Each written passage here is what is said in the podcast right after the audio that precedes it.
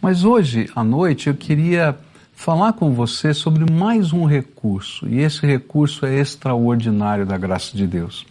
E esse recurso é a paz transcendente. A palavra do Senhor diz em Filipenses 4:7 o seguinte: "E a paz de Deus, que ninguém consegue entender, guardará o coração e a mente de vocês, pois vocês estão unidos com Cristo Jesus."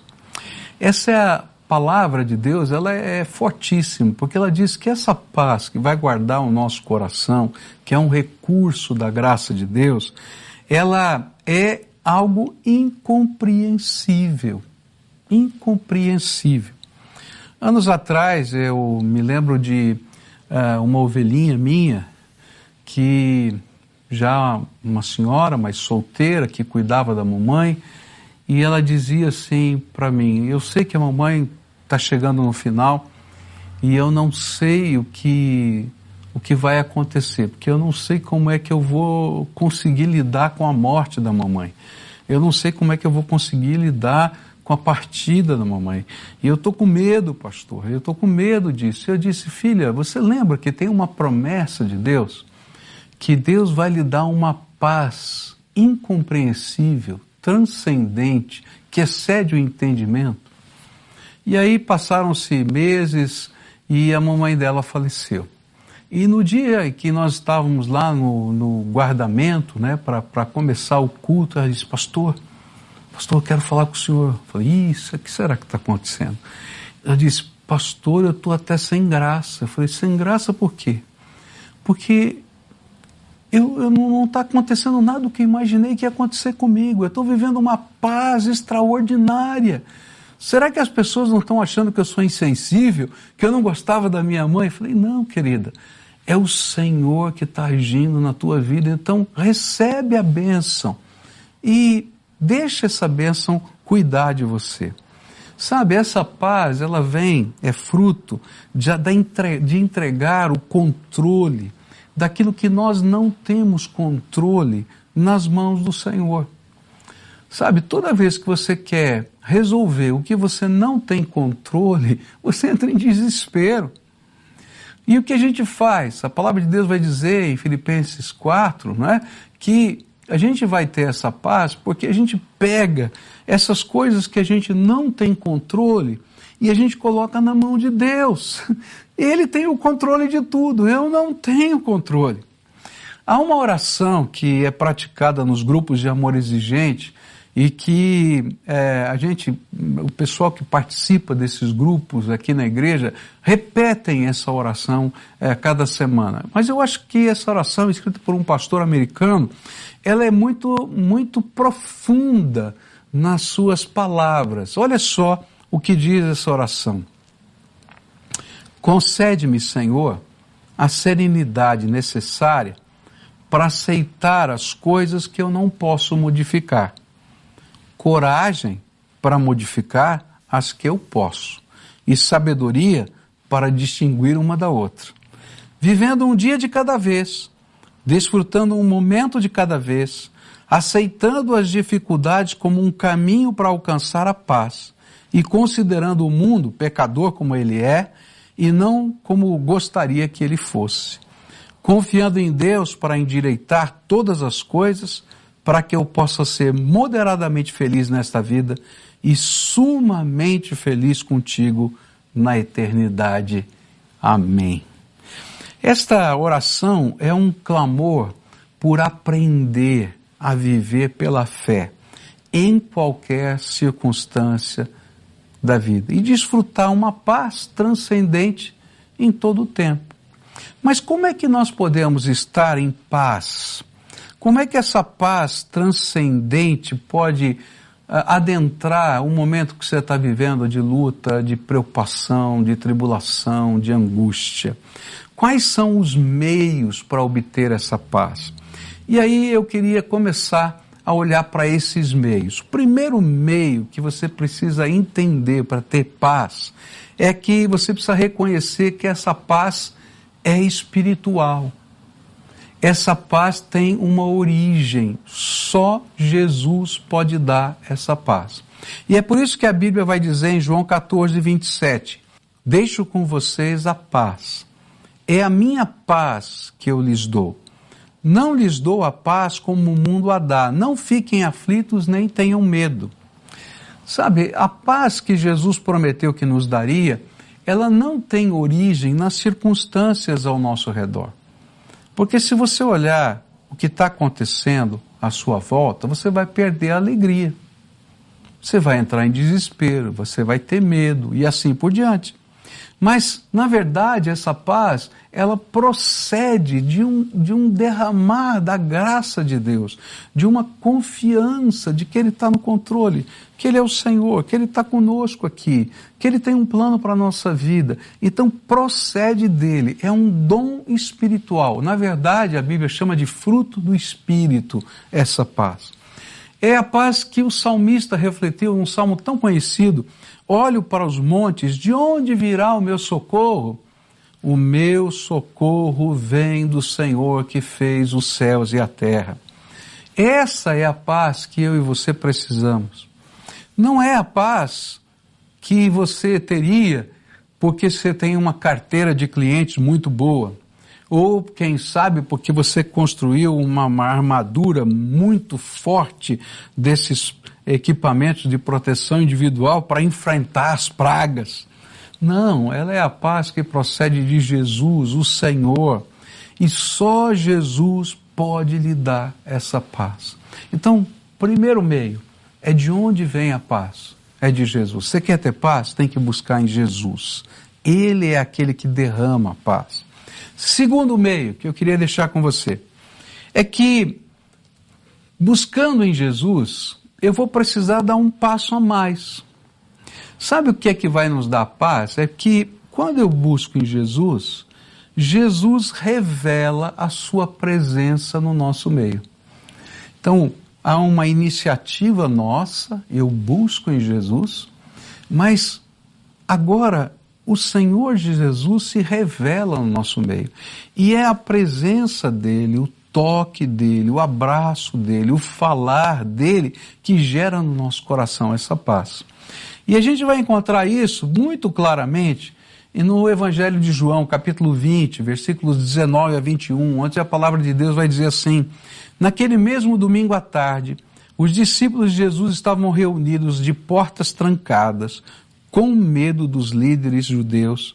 E então Jesus chegou, ficou no meio deles e disse: que a paz seja com vocês.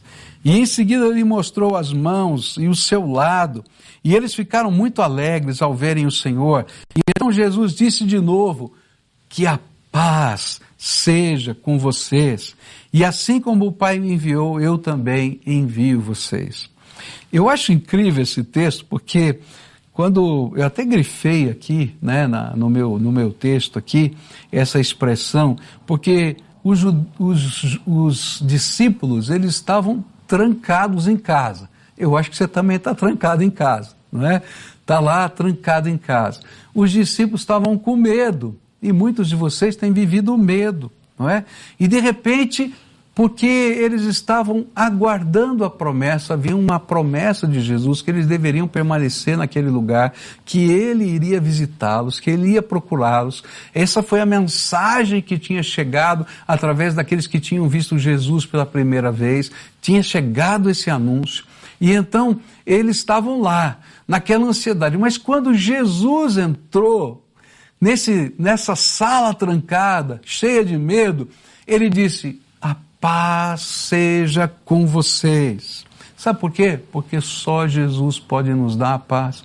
E é essa comunhão com Ele, esse toque dele, esse, esse revelar-se dele, faz com que nós sejamos capazes de desfrutar algo da Sua presença que pacifica a nossa alma. Por isso, nesse tempo, nós vamos buscar Jesus, mas vamos buscar de maneira que possamos experimentar a presença dele na nossa vida. Sabe o que eu acho maravilhoso? É que tinha um cidadão lá, entre os discípulos, que não cria, nem vendo que era Jesus. E você sabe que era Tomé, Tomé estava lá e ele não era capaz de crer nem vendo que era Jesus ressuscitado que estava lá. E então Jesus chama Tomé e diz assim: Vem aqui, coloca a mão, não é? Coloca a mão aqui no buraco dos cravos, coloca a mão aqui do meu lado. E sabe o que é interessante? É que a Bíblia vai dizer para gente que não foi só Tomé que tocou em Jesus. Porque lá em 1 João, é, o apóstolo vai dizer assim: aquilo que vimos e que tocamos com as nossas mãos. Talvez Tomé tenha sido o primeiro, não é? Mas depois cada discípulo foi lá passar a mão em Jesus. Isso é o que eu creio. Foi ver, foi apertar, foi ver se era de verdade, foi se se a gente fosse usar uma linguagem popular, se beliscar, né, para ver se estava acontecendo mesmo. E sabe o que eu acho maravilhoso? É que Jesus entendia que em determinados momentos da nossa vida, somente crer que Ele existe e que Ele pode visitar a nossa vida é pouco. E então Ele se revela a nós. Eu creio que esse período que a gente está vivendo, Jesus vai se revelar a você, Ele vai se revelar na sua casa, Ele vai tocar o teu coração, Ele vai te dar revelação, Ele vai abraçar a tua vida. E será esse toque, essa visitação de Jesus que vai fazer grande diferença na tua vida. E você vai poder dizer, sabe, eu, eu, eu senti a presença de Deus, eu ouvi a voz dele, eu pude perceber a graça do Senhor Jesus na minha vida. É, eu tenho estudado o Apocalipse nesses dias porque eu entendo que ele foi escrito para trazer entendimento e esperança para momentos como este que o mundo vai, que está enfrentando, não é? é? E que esses momentos, eles são cíclicos na história da humanidade, preparando a volta de Jesus, mas que vai chegar um desses momentos que vai revelar o fim de todas as coisas. Mas assim como eu creio que existem vários anticristos, como a Bíblia ensina, ah, vai haver vários sinais antes da vinda de Jesus, e esses sinais eles vão preparando todas as coisas. E eu creio que os selos que estão lá no livro do Apocalipse revelam as várias maneiras de Deus chamar a atenção dos homens do quanto eles precisam de Jesus e da salvação. E eu tenho certeza que esta pandemia é um grande chamado de Deus para que cada um de nós possa aprender a viver paz, segurança, sob uma nova perspectiva. A perspectiva da fé, da salvação eterna, do toque e da presença de Jesus. Eu ouvia um comentarista é, de um dos jornais da televisão e ele dizia assim: Olha, quando passar essa epidemia, o mundo não será mais o mesmo. Nós vamos ter aprendido várias coisas sobre a própria vida. Eu falei, opa, parece até um pastor que está falando aí, não é? Mas na verdade é isso. Deus está preparando um tempo para você estar tá em casa, para você estar tá com a sua família, para você ver o que realmente é importante e para você gastar tempo para descobrir quem é Jesus de fato, para poder, quem sabe, como Tomé, tocar em Jesus, né? não fisicamente, mas tocar, sentir o toque dele, não é? E Sabe o que é pior? É que muitas pessoas vão perder essa oportunidade. Porque quando a gente lê o livro do Apocalipse, a gente vai descobrir que Deus vai ter que mandar um próximo selo. Porque não chegou no coração ainda de tanta gente. Então aproveita esse tempo que Deus está dando porque se você deixar esse tempo passar, não somente você ficará privado da paz, mas Jesus vai chorar por você. Olha só o que a Bíblia conta pra gente em Lucas 19, 41 e 42. Diz assim: Quando Jesus chegou perto de Jerusalém e viu a cidade, chorou com pena dela e disse: Ah, Jerusalém, se hoje mesmo você soubesse o que é preciso para conseguir a paz, mas agora você não pode ver isso. Sabe, toda vez que você está angustiado, desesperado, Jesus, eu penso que chora por você. e ele diz: Ah, se o João, se o Pedro, se a Maria, se o Antônio, sei lá o seu nome, pudesse entender onde está a paz que ele precisa. Eu sou a paz. Eu sou a paz. Como eu queria abraçá-lo, como eu queria tocar. A paz verdadeira, ela vem, procede da segurança da presença de Jesus no nosso meio. De quando nós podemos ouvir as suas palavras, não tenham medo, eu estou aqui. Quando nós podemos sentir o seu toque. E é interessante porque é, há implícito aqui nesses textos que eu li um, um apelo. Olha, o Senhor continua no controle, tudo está dentro do seu plano, Ele está soprando o seu Espírito Santo sobre essa terra, Ele nos envia em missão, e é por isso que nós podemos ter paz, porque Ele está lá, presente conosco. E é por isso que o Senhor Jesus vai dizer nesse mesmo texto, no capítulo 20 de João, versículos 21 e 22. E então Jesus disse de novo, que paz esteja, que a paz esteja com vocês. Terceira vez que ele fala isso. Que a paz esteja com vocês. E assim como o Pai me enviou, eu também envio vocês. E depois soprou sobre eles e disse: recebam o Espírito Santo. Sabe, é a presença dele conosco e em nós que nos dá essa ousadia de viver em paz, de poder cumprir a nossa missão, de saber que a gente tem um futuro. Então, nesse tempo, o Senhor Jesus quer visitar você, visitar a sua casa. Ele quer abraçar você, quer que você o conheça numa dimensão diferente do que você já o conhecia, numa profundidade extrema. Segundo, terceiro meio que a gente vai aprender aqui na palavra de Deus é aquilo que eu vou chamar de percepção ampliada. Olha, você pode ter paz na medida em que a sua percepção é ampliada. João 16, 33 diz assim, eu digo isto para que, para que, por estarem unidos comigo, vocês tenham paz. No mundo vocês vão sofrer, mas tenham coragem. Eu venci o mundo. E um terceiro meio de se obter essa paz transcendente é ter essa percepção ampliada. Por que que de Jesus procede a paz? Porque de Jesus vem a vitória. Ele é o vitorioso. É interessante que essas palavras que Jesus falou no Evangelho de João foram ditas antes da sua morte. Jesus estava preparando os seus discípulos para a cruz. Ele iria para a cruz, mas os seus discípulos iam passar por um momento tão intenso, que era o mestre deles estando pregado na cruz. E que talvez parecesse o fim de todas as coisas, do propósito, da missão, de tudo mais. E Jesus estava dizendo assim: olha, no mundo tereis aflições, mas você pode ter alegria, você pode ter bom ânimo, porque eu sou vitorioso. Eu venci o mundo, eu venci a morte, eu venci o diabo, eu venci, eu sou vitorioso.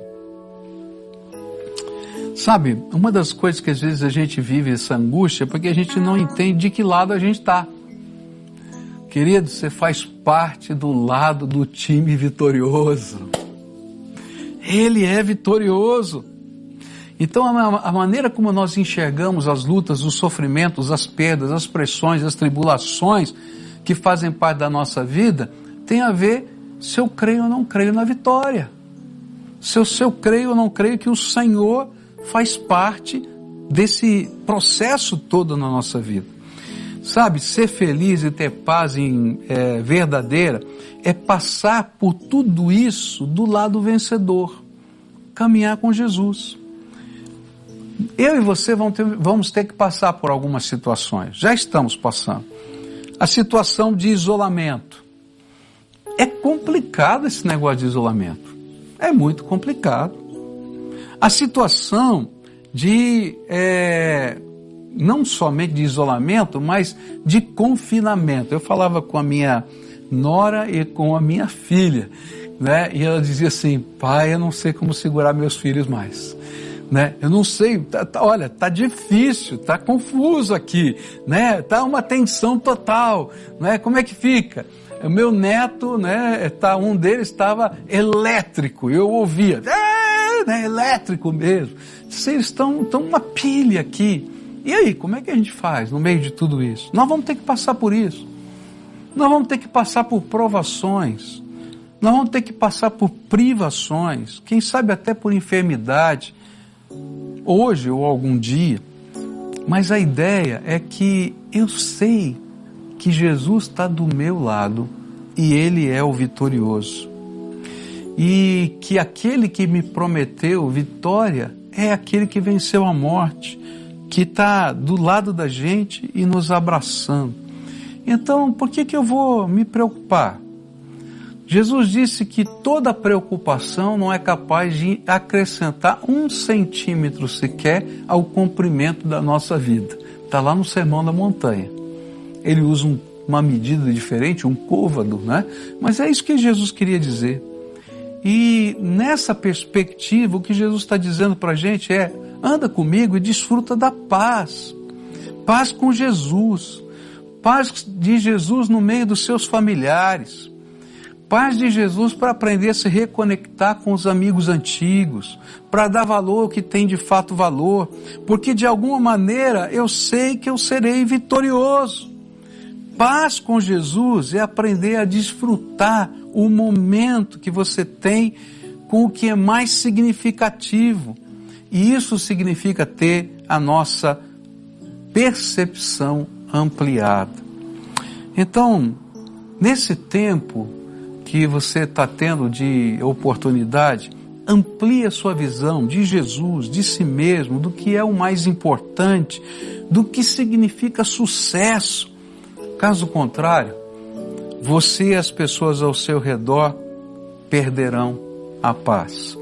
E por fim, para se viver paz transcendente, é preciso discernir o essencial do que é periférico. E aí a palavra de Deus vai dizer assim: Pois o reino de Deus não é uma questão de comida ou de bebida, mas de viver corretamente, em paz e com a alegria que o Espírito Santo dá. Sabe, se você quer experimentar a paz, tem que aprender a diferenciar essencial e periférico. E é preciso compreender o texto. Paulo estava falando a uma igreja cheia de disputas internas. E, essas, e uma dessas disputas internas é se eles podiam ou não comer a carne que era vendida no mercado, porque eles não sabiam se essa carne tinha sido ou não sacrificada aos ídolos. Mas depois de explicar sobre a doutrina, ele vai falar que não há paz quando os nossos olhos estão fixados nas coisas periféricas ao invés da essência do reino. Quando perdemos a visão da essência, nós lutamos por coisas que são periféricas, ao invés de desfrutar o principal e o maior.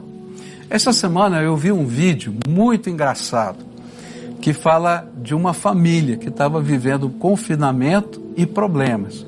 E eu queria fazer uma pausa nesse sermão só para você assistir esse, esse videozinho. Oi, tudo bem? Eu queria mandar um cumprimento para vocês, para dizer para todos vocês que estamos aqui na quarentena, passando tudo muito bem, com minha esposa, com uma boa camaraderia que temos junto com ela, sem nenhum problema, estamos totalmente de acordo em tudo, ela realmente, realmente é muito bonitinha, tudo lo, lo fazemos junto, não? se colabora em todo, e ela está bem, bem, bem comigo, a gente está muito tranquilo, realmente estou muito, muito, muito feliz de que tudo se esteja dando assim. Assim que, bom, é, prazer. É claro que isso deve ter sido uma piada, não acredito que seja verdadeira essa história, mas ela ilustra isso. Marido e mulher brigando por causa de limpeza em casa. Será que eu preciso limpar a casa três vezes por dia?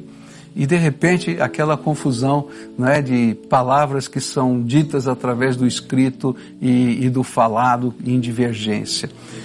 O que eu quero dizer é o seguinte: às vezes a gente está vivendo falta de paz porque a gente se concentra no que é periférico e não naquilo que é essencial. E eu quero dizer para você que o reino de Deus tem algumas coisas essenciais. E a primeira delas é a santidade. Sabe, santidade é viver o estilo de vida que Deus propôs para nós.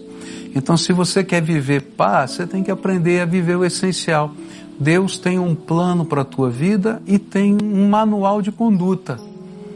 E quando eu quero Deus, eu tenho que entender que eu quero que esse Deus me abençoe, me guie, me guarde, seja minha paz. Eu preciso adotar o manual de conduta dele. Não dá para dividir. Não dá para a gente andar com Deus sem que a gente adote o manual de conduta dele. Por isso ele diz: olha, tem muita gente olhando a periferia e não tem paz. Está olhando se tem religião, se não tem religião, se tem, faz isso, se não faz aquilo e perdeu a paz. Olha, a essência do reino é a alegria que o Espírito Santo dá. A gente vive na dimensão de uma alegria nova, que é poder de Deus na nossa vida. E a paz é fruto dessa confiança plena no Senhor. Por isso, nessa noite, eu queria desafiar você a tomar uma decisão ao lado do Senhor, como eu sempre faço aqui quando a gente termina uma mensagem. Eu acho que o Senhor é digno de uma resposta do nosso coração. E a gente aprendeu sobre paz. E existem quatro passos importantes para a gente obter essa paz. O primeiro passo é reconhecer que essa paz é milagre de Jesus. Só Ele pode te dar. O segundo passo é buscar a presença, o toque, é tocar em Jesus, é experimentar o Senhor Jesus. Não é apenas algo religioso, é uma experiência com Cristo. Terceiro passo é ter uma visão agora diferente, não é? Uma visão que é amplificada porque eu vou andar do lado de quem é o vitorioso. E o quarto passo é se comprometer com a essência do reino de Deus. Comprometer-se com o meio de vida, com o propósito de vida que Jesus tem para você, com a conduta que ele colocou.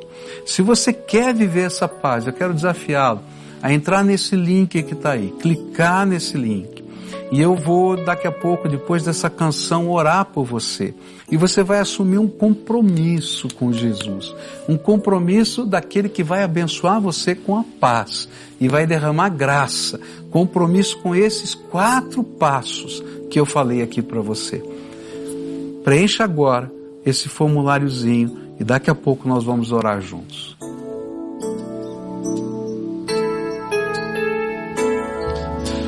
Posso fazer? Que posso fazer?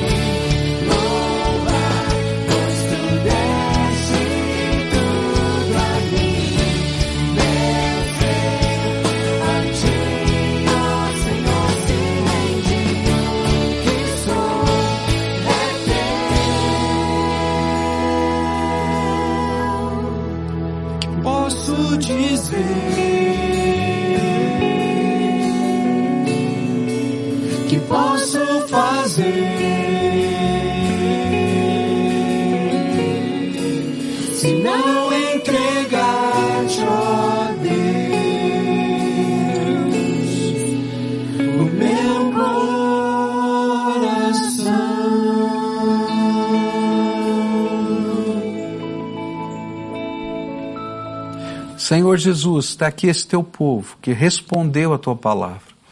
E nessa hora eu quero te pedir, derrama a tua paz sobre eles. O Senhor disse que toda vez que entrássemos numa casa, a primeira coisa que deveríamos pedir é que a paz do Senhor estivesse ali. E eu quero te pedir, Senhor, que a paz do Senhor Jesus esteja nessa casa, que a paz do Senhor Jesus esteja nesse coração. E nessa hora, esses teus filhos se comprometem com o Senhor. E eu quero te pedir, Pai, Derrama da tua presença sobre eles. Abre as janelas dos céus. Começa a derramar o teu poder, a tua graça. Abraça. Que eles sintam fisicamente o teu toque. Que eles percebam a tua presença.